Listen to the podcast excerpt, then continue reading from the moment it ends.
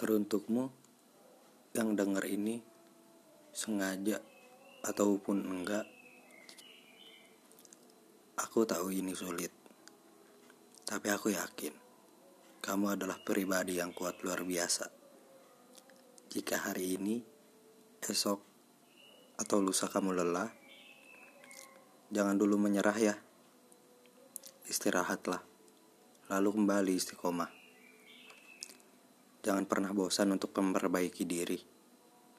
Jangan takut. Aku akan selalu di sampingmu.